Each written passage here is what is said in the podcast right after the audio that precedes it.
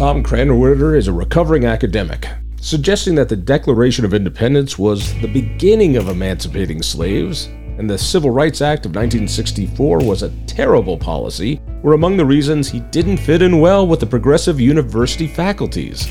I'm Jon Caldara, president of Independence Institute. This is the audio version of our television show Devil's Advocate. You can watch that program by going to youtube.com and searching for our channel, IITV, which stands for Independence Institute TV, or just go to thinkfreedom.org. You're going to love this discussion. Great buddy of mine. Usually we drink whiskey, but for some reason he says, I gotta drive. Tom Krannawitter, recovering academic, speakeasy ideas. You actually talk about constitutional, libertarian, free market ideas, and, and you make a living out of this. You, you know why, Jon? Because, like you, I, I care about people. I know we hide it pretty well, but the bottom line is, I like to see people thrive. I really enjoy, it. and I and I hate to see the opposite. And even the most brief scan of history reveals that where people thrive the most is where they're free. It's how they it's how they prosper.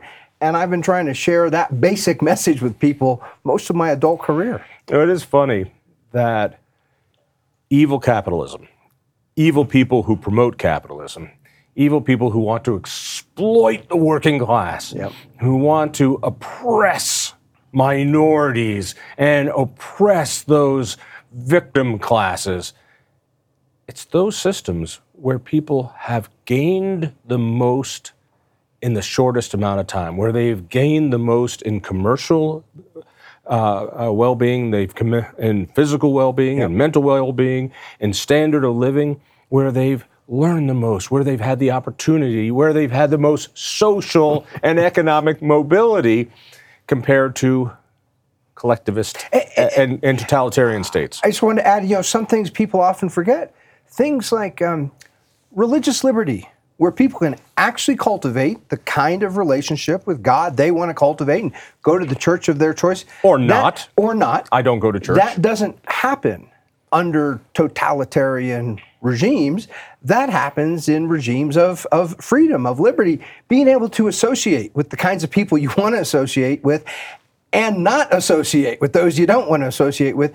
All those kinds of things that make life better, those things are found in regimes of freedom.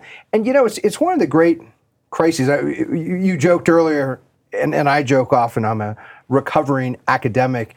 Uh, I went through, I, I wanted to see the, the whole process through to the PhD. So I, I, earned the PhD from the Claremont Graduate School out in Cal- California, of all places. See, I can't. And, I couldn't cheat that much. I, I couldn't make that many crib notes to get get a postgraduate degree. And and I spent a fair amount of time in that academic world, teaching and, and doing research.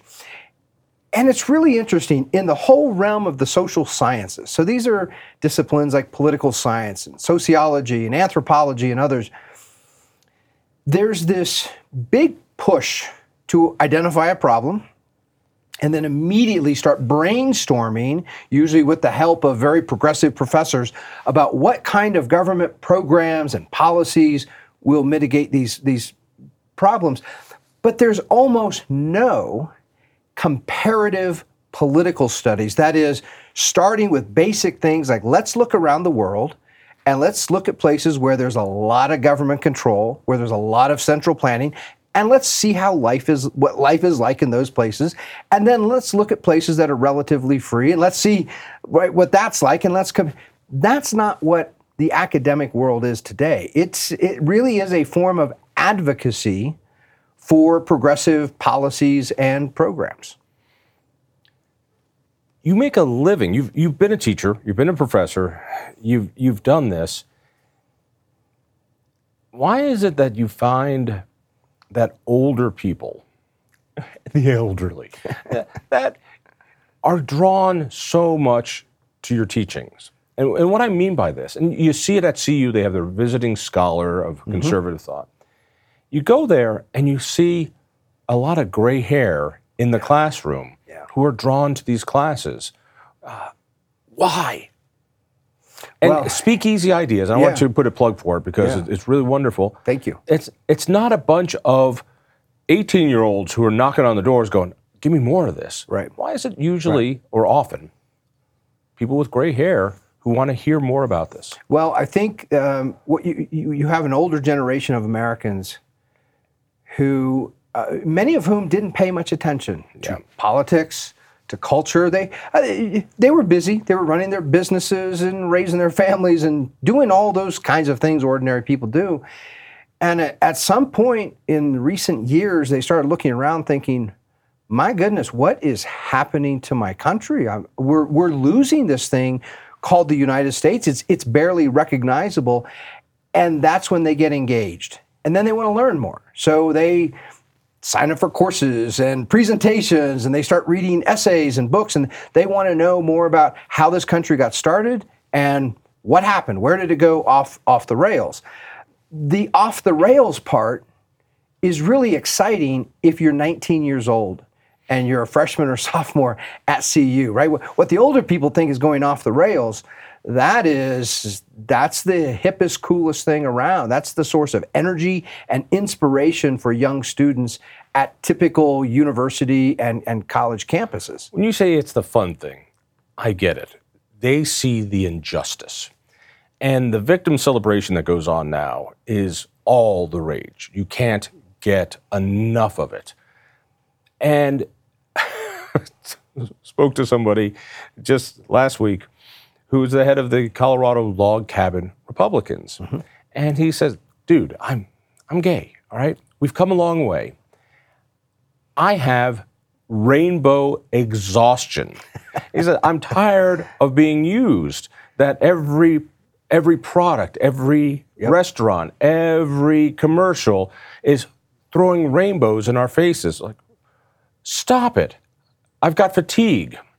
And I'm a victim. No, no, no. I'm I'm the victim and I'm doing okay right now.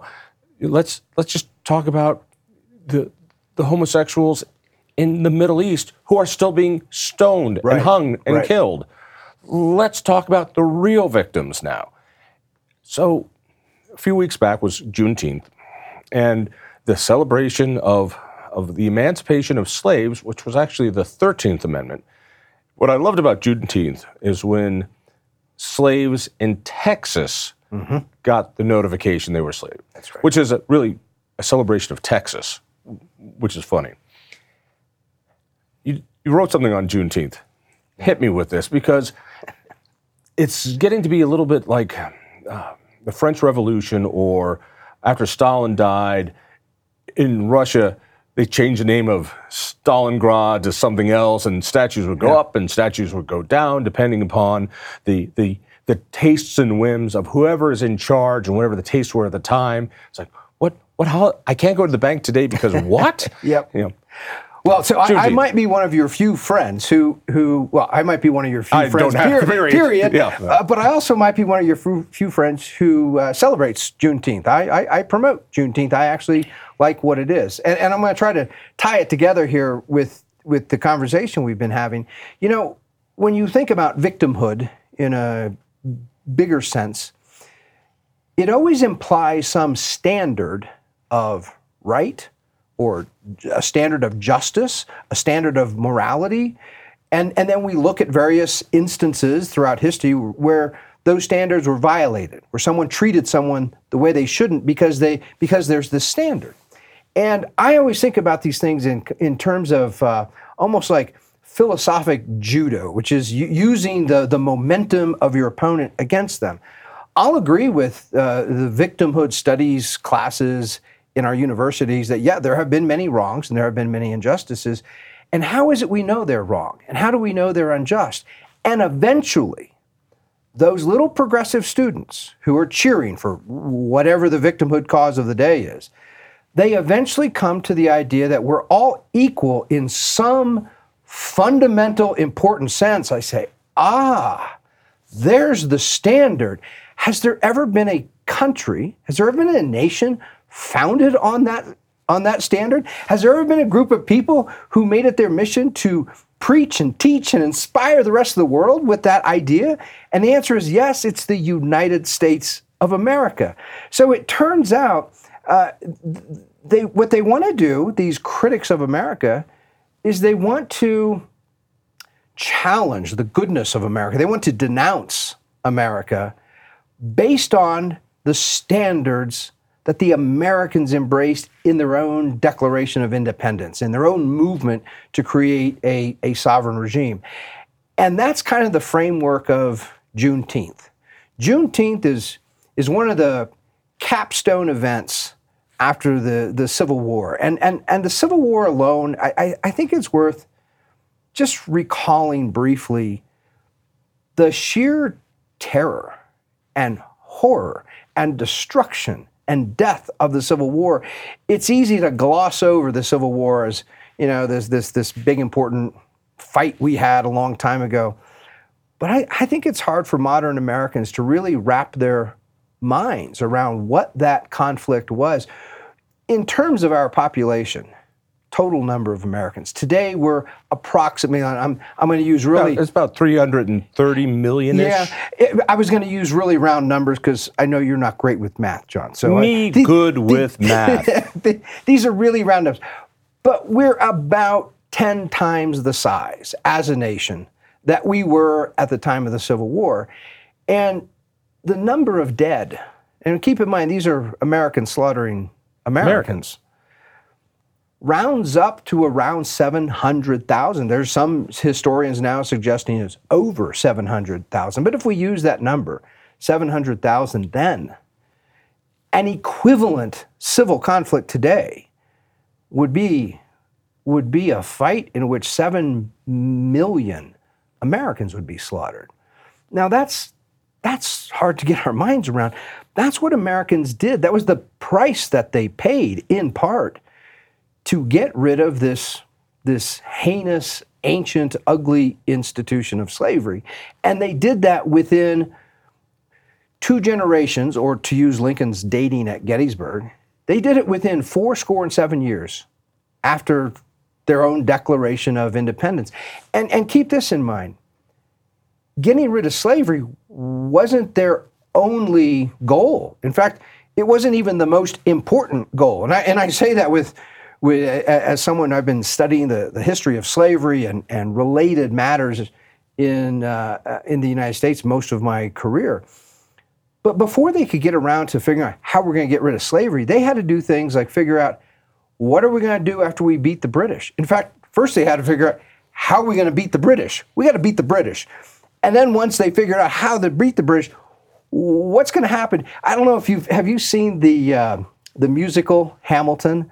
Uh, I'm actually, no. I'm, I'm kind of a fan of it. I like it. It's based on very solid right. history. It's based on Ron Chernow's right. beautiful biography. And there's this scene where they're they're dancing this groovy, you know, hip hop song about what's next. And what they mean is, after they beat the British, you're right. What are we going to do? Right. Are we going to have a king? Or if we're not going to have a king, what what are we going to do? There was no blueprint. There was no you know there was no user's manual to open up. I, I don't think Americans, most Americans, don't have any idea how unique the American experience is. The idea that this experiment in self governance, built on the idea that individuals themselves are sovereign, that we have inalienable rights, that we have right to liberty, right to life, that we are on ourselves, a kingdom to ourselves. This, this is unheard of in the history of mankind. Any rights that we've ever had were granted to us right. by Magna Carta, that, that the king gave us some rights and God gave the king right. No, no, no. We flip that on the on its heads. How do you answer this yeah. one, if you don't mind me? Mm-hmm. Yeah, yeah, yeah. Listen, white old man, that's very nice. But those founders were slave owning white guys who had land and wealth, and that doesn't forgive them for what we today look at as a moral sin. So they say all men are created equal. How the hell who the hell do they think they are? right. Women didn't have rights. blacks didn't have rights, Native Americans didn't have rights, and here they are saying all men are equal, but didn't even live up to their own words. When when when someone says, you know, uh, uh, denounces the founding generation of Americans because of the injustice of slavery, and they say, look at how terribly immoral they were. I like to point out it's precisely because of this American experiment in self government that is the reason we today look at slavery as a great wrong. That in its that was a a tidal sea changing uh, sea change of opinion regarding slavery. Slavery is this old thing. It's been around certainly throughout all of recorded history. So we're going back 6,000 years. Still around. It's still around today. It's been around for a long, long time. It is a global phenomenon. Slavery has existed on every continent in the world except uh, uh, uh, Antarctica, because, well, it's Antarctica and there's some penguins no down there. there. There are no Right. people there. That's it. And so when you look at that world out of which this American experiment in self government emerges, it's a world dominated by slavery. It's a world dominated by slave trading. It's a world where the most populated continents on the planet are continents uh, dominated by slavery. It- it- the Americans are talking about independence at the very moment African tribes on the west coast of Africa they stop specializing in making cloth or growing crops or raising cattle and ranching.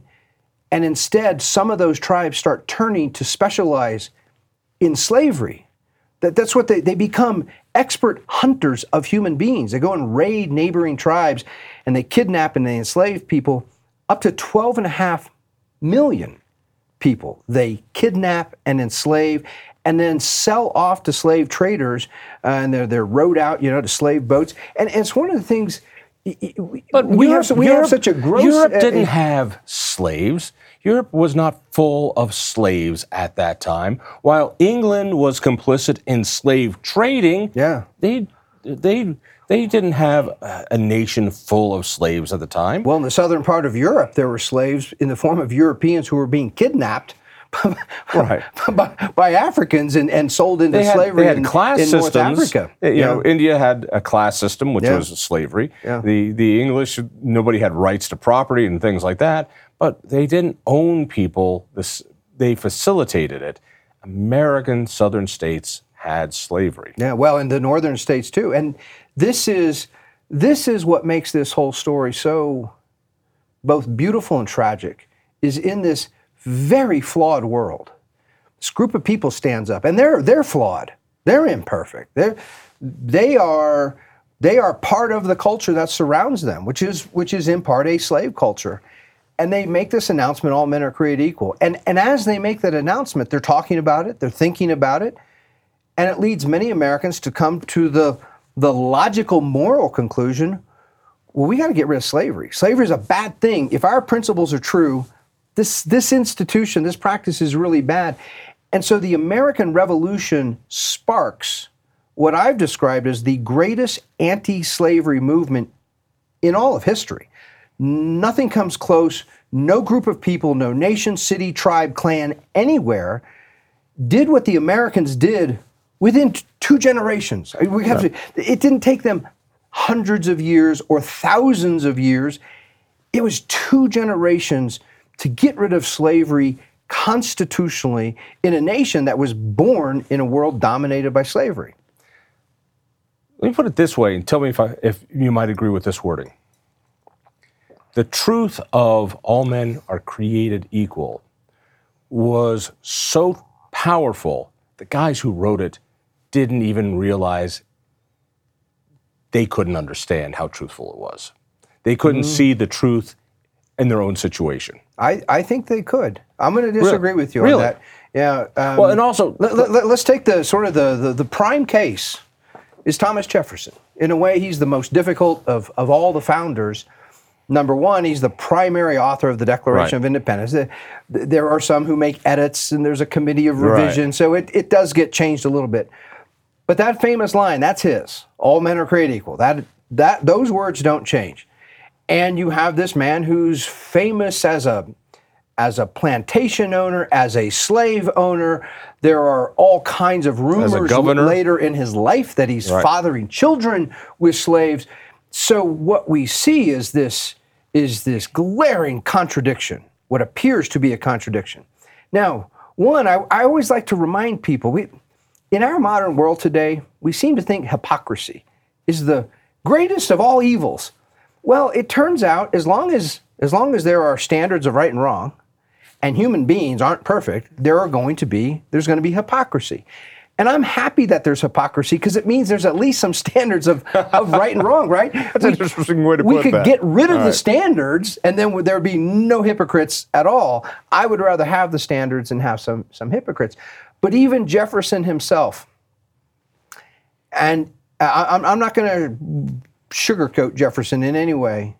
Jefferson writes some really ugly things as he's observing black people about how they function, how they think, how they speak, how they smell, how they appear, that they appear to be inferior to other groups of people in many ways. But he always comes to this moral and political conclusion. He wrote and said and meant, uh, in terms of their individual natural rights, black people are the equal of all other people. All human beings have their own natural right, their equal natural right to their own life, liberty, and pursuit of happiness, and therefore slavery's wrong. That's Jefferson, right? Which is this amazing thing that this guy who he, he grew up on a slave plantation. He- I always like to, to encourage people to think of the founding fathers not merely as adults, right? We think of them as, as Right. adults and what they did, and that, that's when we build statues, right? We make Right. the but Tom Jefferson at one point was a two year old and a three year. He was a little kid. And when he was a little kid, you know the world he was surrounded by? World of slavery, a world of black slavery. So if Tom Jefferson grew up to be an apologist for slavery, that would not have been a surprise. What was a surprise is that this man who grew up around slavery came to denounce this very institution and helps to spark this anti slavery movement, this uh, idea we got to get rid of it, even though he didn't have any clear plan of how to do that quickly or It's interesting you put it that way. The only founder we think of as a child chopped down a cherry tree. That's right. All right. Let me fast forward to something in my lifetime, or at least to the beginning of my lifetime the Civil Rights Act. I want to get this done in just a few minutes. The Civil Rights Act, I look at as a positive. What it says is in places of public accommodation, mm-hmm. you cannot discriminate on the basis of race. I think of a black couple going through the South and they need a place to stay. It's a hotel, that's a place of public accommodation. We're not talking about a private club, it's a restaurant, it's a place of public accommodation. You know, I, I think they should be open to anyone, no matter what their age, race, religion. Uh, my son has Down syndrome. I would want a restaurant to serve my son. I'm thinking that's that's America. I think I think this is an important bit of regulation, a bit of law that says we are all equal. We should be treated equally, even in a private establishment. I've always seen this as a very positive bit of law. Yeah, I, You, you disagree with me yeah, I- I'm, I, I disagree with you. I'm, I'm not a fan. because you're a racist. in fact, I, because you hate my son. You met my son. I remember Yep. when you met, met Yes, him, you yes, said, You're yes. a very nice young man. I hate you. I don't want you to get service in a restaurant. yes. So, uh, and no, I did not say that, but but I do recall meeting your son. Um, so let, let, let, let- let's put this in context here. Um, I mean, let's also throw out an, an, an observation, and and I would I would be interested to know if anyone in our audience disagrees, and that is, race appears to be a problem still today, still in 2023. We have all these laws, all these regulations. Why hasn't that problem been resolved or, or, or gone away? And, and I think I have part of the part of the answer, and I think part of the problem are provisions of the 1964 Civil Rights Act, like Title II, which is the public accommodations. If you go back to that anti slavery movement, it culminates in this tremendous civil war. And 1865, uh, several important things happen. Lee surrenders. In the, uh, Abraham Lincoln is assassinated, gets a bullet blasted through his brain by, by an angry Democrat. In the summer, a U.S. Army general marches all the way. Lee has stopped fighting, but the slaves in Texas don't know that they're free yet. And so he announces to them that they're free. That same year, we eventually passed the 13th Amendment and we, we abolished slavery. Now, most of those newly freed former slaves, what they're asking for after the Civil War is freedom. They want liberty. They want, to be, they want their property to be protected. They want to be able to live in their homes, run their businesses, and not have thugs in white sheets, the Ku Klux Klan, show up in the middle of the night with torches and, and you know, rape and murder and burn their homes down. That's what they want. And groups of newly freed blacks start to migrate to places where they can at least get a semblance of freedom. One of the most tremendous stories is Tulsa, Oklahoma. And, and, and it's a shame that most Americans don't know what happened in Tulsa, Oklahoma in the early, very early 1900s, 19 teens. Thousands of freed black Americans went to Tulsa, Oklahoma, and not because the weather's great yeah. in, in Tulsa, right? They went there because as more black people started living there, they started to create their own law enforcement systems, their own criminal justice systems. They opened their own banks and restaurants and hotels and clothing stores and they and they built houses and schools and libraries. They did all the kinds of things that free people did. They were so successful, Jon, that the, it, that place became nicknamed Black Wall Street because it was this this enormous creation of wealth going on there, and it was mostly black people. And what they were asking for was not, they were not asking for affirmative action. They weren't asking for special perks or privileges. They weren't asking for a government policy that would command some restaurant owner to let them walk in the restaurant. They just wanted to be secure in their own freedom, their own property. And it was a, it was a great success until a bunch of angry white supremacists got so full of envy and hatred that they, they basically launched a race war and slaughtered thousands of people. It's one of the most heinous, horrific moments in American history. We've never achieved anything close to real equal protection of the laws for equal individual rights, which is exactly, if, if you go back and read, uh, just as one example, someone like Booker T. Washington after the Civil War, that's what he's calling for. E- equal protection of the laws, that's it. No handouts, no special favors. Booker T. Washington and others at that time after the Civil War, they wanted to bring an end to tribalism. A, a, they didn't want a culture of tribalism. They wanted a culture of we're all Americans, and so we should all be treated equally under the law. When, when critics today say, well, there's still systemic racism or institutional racism, things like this, I always like to point out there's one solution. There's one solution to systemic racism equal protection of the laws for equal individual rights of every American, regardless of what they look like or what their gender is or what their sexual preferences are, equal protection of the law. That idea of equal protection for equal individual rights is incompatible with laws like the 1964 Civil Rights Act that come along and say, we're going to pick out, we're going to pick on certain property owners. We're going to call their businesses public accommodation. By the, there's this great misnomer that these businesses are public accommodations. The business owners weren't calling their businesses public accommodations. Many of them said, We're not public at all. We want to serve the friends and family members and people we offer to serve. We're not open to the public. It's lawmakers who come along and say, We're going to call we're going to label your business a public accommodation, and therefore we're going to command who you must engage in in transactions with. The result of that are these ridiculous cases that are that are now occupying the time of the United States Supreme Court. Cases like Jack Phillips, uh, guy owns Right. a bake shop in Lakewood, Colorado. Uh, Lorie Smith has a case that's before the court. Uh, her 303 Creative, she makes websites, and and and there are certain occasions and, and, and festivities that she doesn't want to make websites for. We've now gone so far from any idea of equal protection of laws that we're now in the business of commanding property owners who they must engage in transactions and, and exchanges with.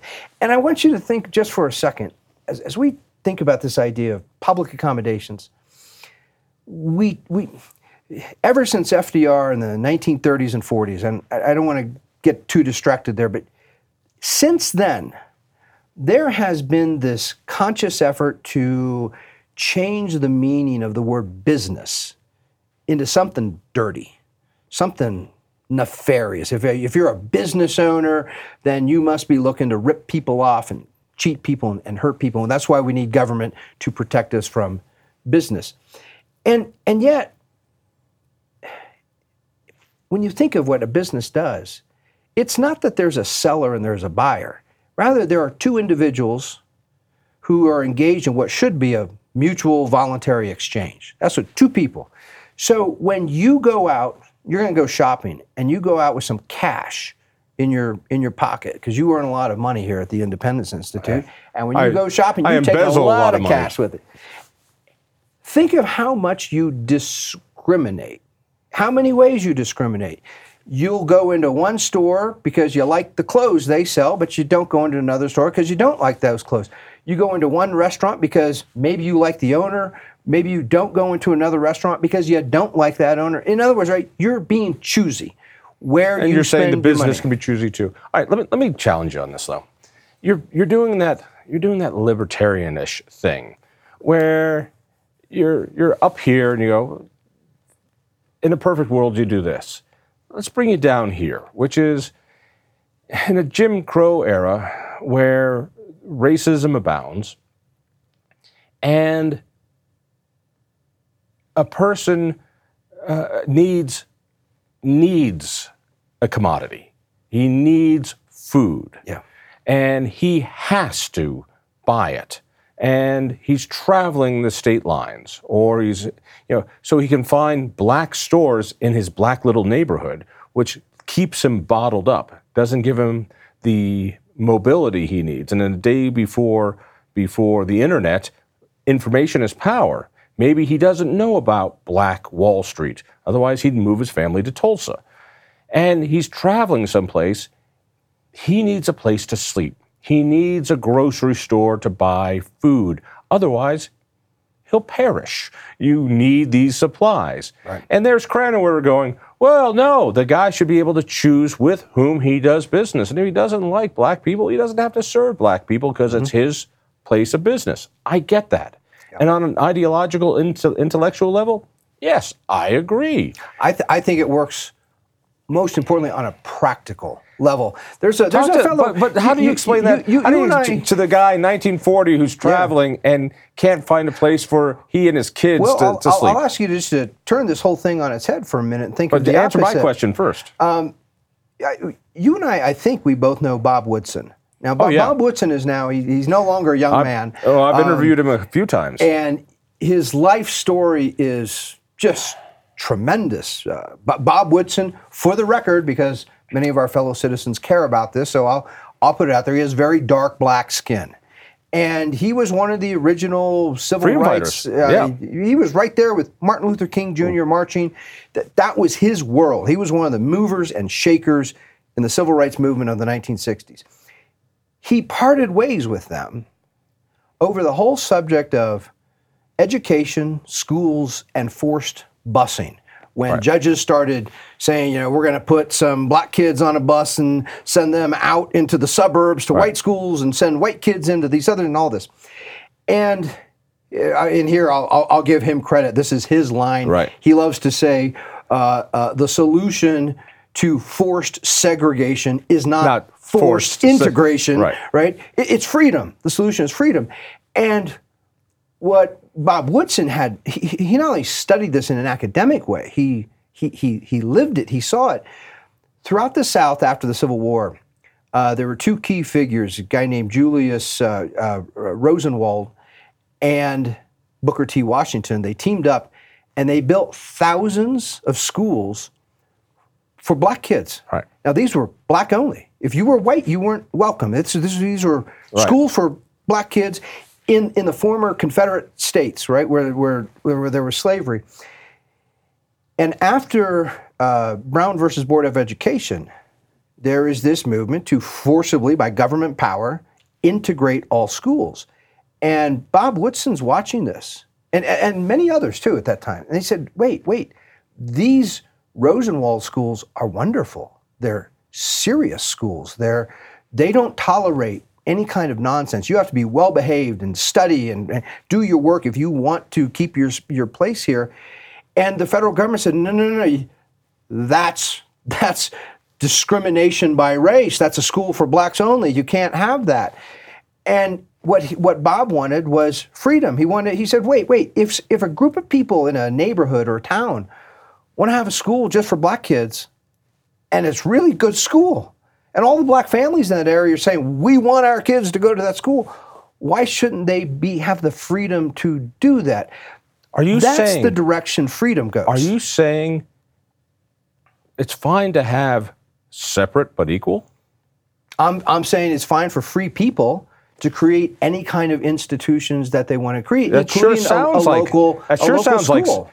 because if that kept going that way, it sure sounds like separate but equal. Well, it, it, it actually wasn't equal. It was superior. It was it was separate and superior. The, those That- Rosenwald those, schools were, those were schools fantastic were schools. separate but equal. But you know there were a whole bunch of inner city schools that were separate and crap. Well, and, and that's why those parents wanted to get their kids into those Rosenwald schools. I mean, now we start touching on things like you know, at, at the same time, the federal government. Uh, this is a this is an intrinsic part of the whole story of Jim Crow and the modern history of of race as a social and political problem is the nationalization of education. And so the federal government gets involved. We, we're going to have, you know, public teacher unions controlling these schools. And the conditions of the schools go down and down and down. And now all of a sudden, you have black families living in in urban areas, Bad eh, neighborhoods with bad government with schools. bad government right, well, schools. And all right, let me- let me is- pressure you this. What all that is is, a, is an absence of freedom. But I want to I want to come No, no, back no, and no, make- no. Hang on. You, let me let me do this because I'm hearing a couple different things. Because if you want, if you want equal protection and you want the law to do it, in those southern states, the law wouldn't do it. Correct. All right. So the law failed because the minorities, the um, uh, the physical minorities, black people, were also the political minority, and therefore the political majority, white guys, wouldn't enforce the law. So they needed the federal government to come in and enforce equal protection of the law. But also, then the federal government came in to take care of education and to to to say no, we need to integrate the schools because separate and Yeah. eh, separate and equal isn't working. Yeah, it might be working for these great black only schools with a tough curriculum and were working, but overall they weren't working. So it seems like I'm hearing two different things. No, one one local local control didn't give us the protection, and national control screwed the pooch too. Uh, there's a lot of truth to that. There's a whole lot of truth. So I, I, I think you're making. So you're just a hateful you're, racist. You're making my my case. and you hate my son. no, but you are making my case, and I appreciate that. Uh, How so? How of- am I making your one case? One of the great tragedies in if we think of of the United States in terms of of constitutional history. So so think of the whole history of the United States from a constitutional perspective. There is a there's another pivotal um, moment that comes with the 14th Amendment. The 14th Amendment, in, in many ways, transforms the United States Constitution. One could argue in many ways destroys the integrity of the original Constitution because the states are really important under the original Constitution. The states are the source of almost, almost all power, except in matters of national defense and national security. And after the 14th Amendment, the 14th Amendment authorizes the national government to basically have oversight over the states. If the states are not offering equal or providing equal protection of the laws, this combines in the 20th century with turning everything into a civil right. So education becomes a civil right. Affordable housing becomes a civil right. A minimum wage at a job, right? All these things get turned into civil rights, which then come under the umbrella of the of the 14th Amendment. And here's the here's the ugly truth of the 14th Amendment. After the Civil War, I mentioned this before, you have a bunch of newly freed black men, women, children and largely they, uneducated, yes. without any wealth, without any land. And what they are clamoring for more than anything is their own freedom. They want their own freedom and safety. And there are bigoted white supremacists in the United States who refuse to leave those people alone. They will not leave them alone. This is how the Ku Klux Klan is created. These are basically pockets of domestic terrorists who think they're, they're, they're gonna they're gonna control black people through murder and arson and rape and, and intimidation, including things like you know sitting there in their hoods with with weapons at polling stations, you know places where you go vote on election day and things like this. And so we get the 14th Amendment because people in the states won't leave free black people alone. White supremacists, white bigots filled with hate won't leave them alone. In that situation, I want to make it clear what the problem is. The problem was an absence of equal protection of the laws. It wasn't that there was too little affirmative action or that there was too little race based preferences. Nobody was asking for that there was no equal protection of the laws. Then you move forward into the 20th century and you get all the problems with, with Jim Crow. There again, you have a failure to provide equal protection of the, of the laws for equal individual rights. And what this has meant historically is we went as a as a nation, and, and, and I have to I have to add this because this is a this is a critical part of this history. It's not just the history of the United States, this is the history of the Democratic Party. And I mention that party because that party, which is the oldest party in, in American history, you see the history of race by looking at the history of the Democratic Party. They went from being the party defending slavery, then defending uh, Ku Klux Klan and, and domestic terrorism, and then defending Jim Crow, uh, you know, separate tr- cars on trains and, and, and all that kind of nonsense. And then the next iteration, they went to the party of affirmative action and the party of race based tribalism and political preferences. Um, and that's where we are still today. So, to the point, it's not just the laws. We have laws now, all the way up to the laws like the 1964 Civil Rights Act, state laws, local laws that treat people differently based on the color of their skin. Um, your your your your your applications for jobs, for schools, in all right, are judged differently based on the color of your skin. Uh, Jon, I would argue today we're we're as tribal as ever in, in American history. And now it's gone beyond the laws. It's this cultural phenomenon that's devastating. We Americans today we cannot even recognize wisdom because rather than recognizing a wise insight, we first ask, well, what color skin does the person have? Who said it, right? and then we make a judgment uh, uh, based on the color skin rather than if someone actually offered a wise insight. I, I was uh, talking to some, some folks recently about the great challenge if James Madison reappeared today. James Madison, before the Constitutional Convention, he did this, this, this tremendous thing. He surrounded himself with histories of constitutions, Greek constitutions, Roman constitu- constitutions throughout world history. He wanted to see what kind of constitutions have been tried before, Right. and what the results were so that he could think better and in terms of a constitutional design.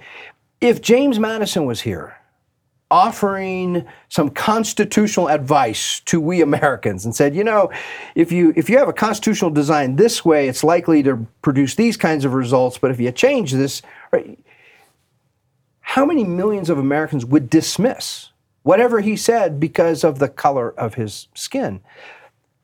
That's the effect that this kind of tr- tribal attitude that we all belong to groups, and if you're not in my group, then not only do I not care about you, I can't even understand you, and you can't understand me. I'll go me. one further. There is no test to find out. Um, uh, let me put it this way: we can look at your genes and tell you whether you're a boy or a girl. We can't tell you how you identify because we have to trust how you feel.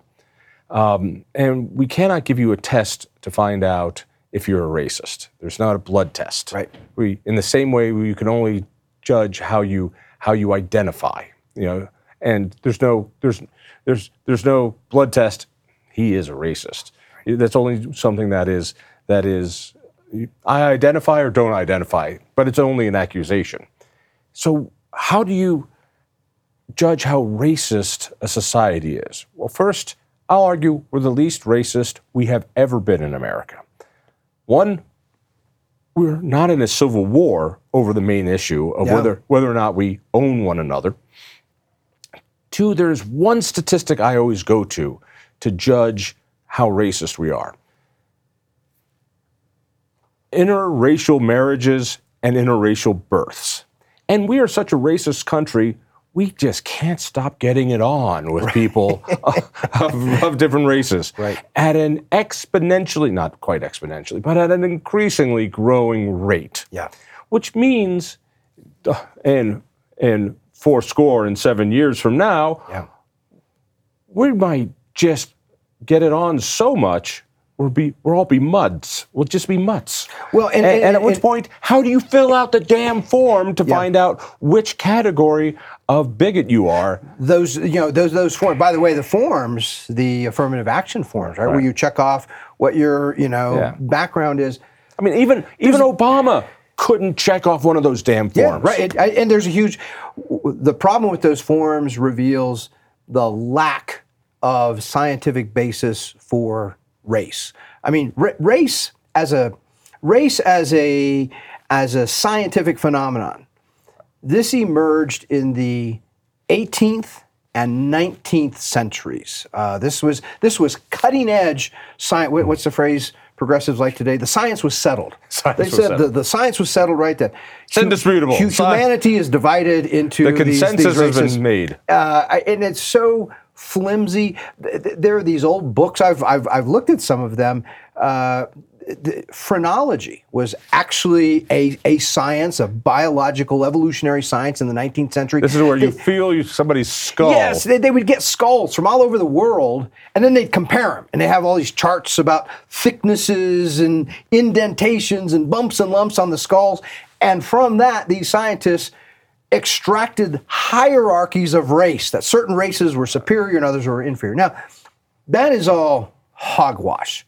That there is no scientific basis for the concept of race.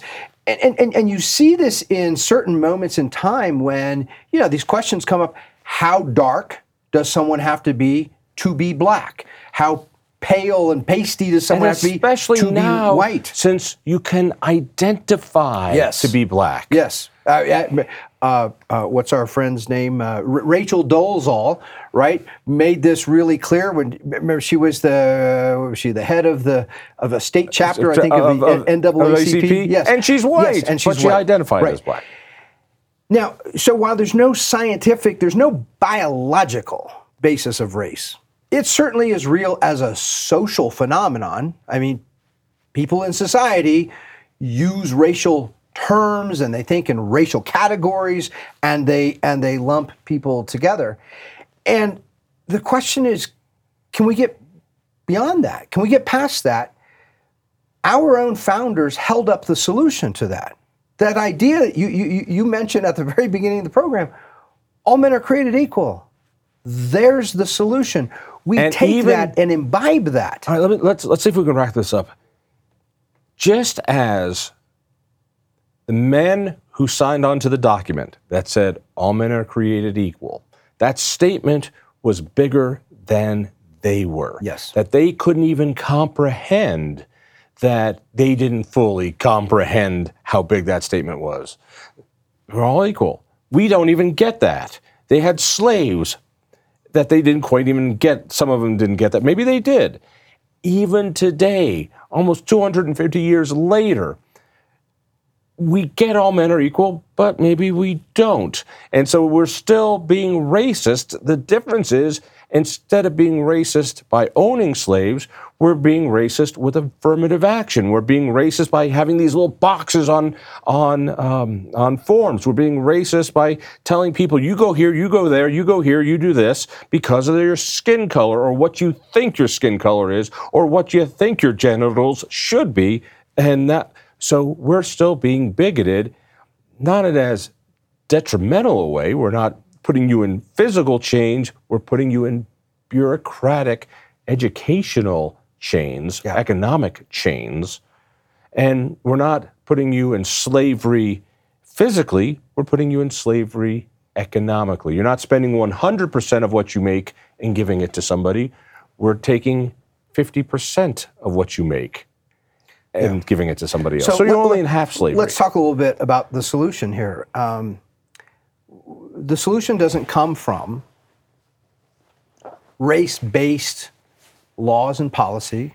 It, it doesn't come from public accommodation laws that that you know identify certain property owners in the form of businesses and say and say who here's who you're going to do business with and who you're not, or here's who you have to hire and things. It- it- it's that's not the solution. It's it's not affirmative action policies. It's it's it's none of those group-based things. It is the sheer competition of life that free people, that capitalists enjoy in a free society. If you want a model of how these things go, the, the, the best model in the modern period is Jackie Robinson, the great baseball player. When uh, uh, Branch, uh, um, Ranch Rickey. Branch Rickey hired Jackie Robinson. Not to be confused with Ricky Bobby from Talladega Nights. I'm glad you pointed that out. My mind was actually going to go there. There were no black baseball players, and there was all kinds of hatred, ha- hatred and bigotry. But by the way, I, I, I want to make this other point very briefly. Can you make a point briefly? I disagree with most Americans that racism is among our most serious problems. I, I do agree. not think it's among our most serious. In I fact, agree. I think it's way, way down. Racism is is an, an opinion. That's what it is. Racism is one of our biggest problems when the economy is running just fine. Right. Because then people can focus on things like that. W- What people's opinions are about others is not our biggest problem. Now, now once you cross a line and you start to violate rights, uh, that's a that's a different question. But that's not simply an opinion. That's a that's an injustice. That's an action. Back to baseball. There were all these white supremacists making fun of Jackie Robinson. There's, there's actually a movie out there that I think does a pretty good job of showing what, what he was up against. I mean, it was it was disgusting. It was repulsive. What people in the audience and, Right. and other teams to be yelling and shouting was terrible. But you know what they did? They started winning. they started, and it turned out Jackie Robinson wasn't merely black. He was a tremendous baseball player. This guy was good. He could play better than almost anybody else. And so they start winning, and other teams are watching this. Now, this is when this happened with the Brooklyn Dodgers, this is nearly two decades before the 1964 Civil Rights Act. There were no public accommodation laws saying you have to hire people of this color and that color, and you can't hire these other people. You can hire anybody you want to hire. And so you had owners of baseball teams who were white bigots saying, saying, I'm not gonna I'm not gonna hire one of those black guys. Okay, don't hire him. That's the word they And- use, by the they- way. and they lost. I'm sure those those other bigots said, "I'm not going to hire one of those black guys." Right, right. All right, but let me retort. Jackie Robinson wasn't the best black player from the Negro leagues. Right? Branch Rickey chose him because of his temperament, because Yes. they knew that those guys would be sliding into into. Uh, I think he played third base or first base. Cleats first. Yep. They knew people would be yelling the N word. They knew they'd be throwing things at him. They knew hotels would be like, yeah, he's not sleeping in here. They he knew all this, so they got him because he was a great player Yep. and he they thought he had the temperament to handle this awful transition. You're right. There were be- baseball right. players better than he. You're right. So it wasn't purely merit. So there was there are these Well- subtleties in there as well. I mean, you're, you're, you're absolutely right. What I'm referring to is the, the, the competition among the teams, right? And Yeah. all of a sudden, the, the Dodgers start winning. They start winning World Series. And the rest of Major League Baseball there looking at that thinking, some say, hey, we're going to go hire, just we're just going to start hiring the most talented players we can find, regardless of their color.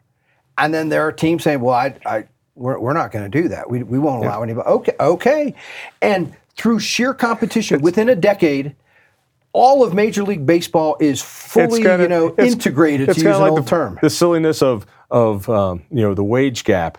That women get paid you know seventy nine cents on the dollar. right. So- well, hang on a second. Yeah, Jon, If- why do you hire any men here Yeah, the exactly. You're, you're telling me that a guy whose job it is is to maximize profit Yeah.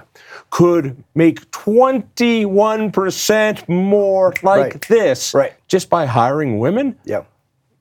Right. Well, no, I'm not doing that because I'm not hiring those Yeah. type of people. That's right. People want to get more information on um, um, speak, Yeah. uh, Speakeasy ideas. Tom Krannawitter in general. Yeah. Uh, they can follow me on speakeasyideas.com. Also, I have sort of an unusual uh, public Facebook page. And I, I say it's unusual because it's sort of an ongoing Because you do it all intellectual topless. salon. Well, and there's that. There's too. that, yeah. The calendar is Yeah, incredible. that's right.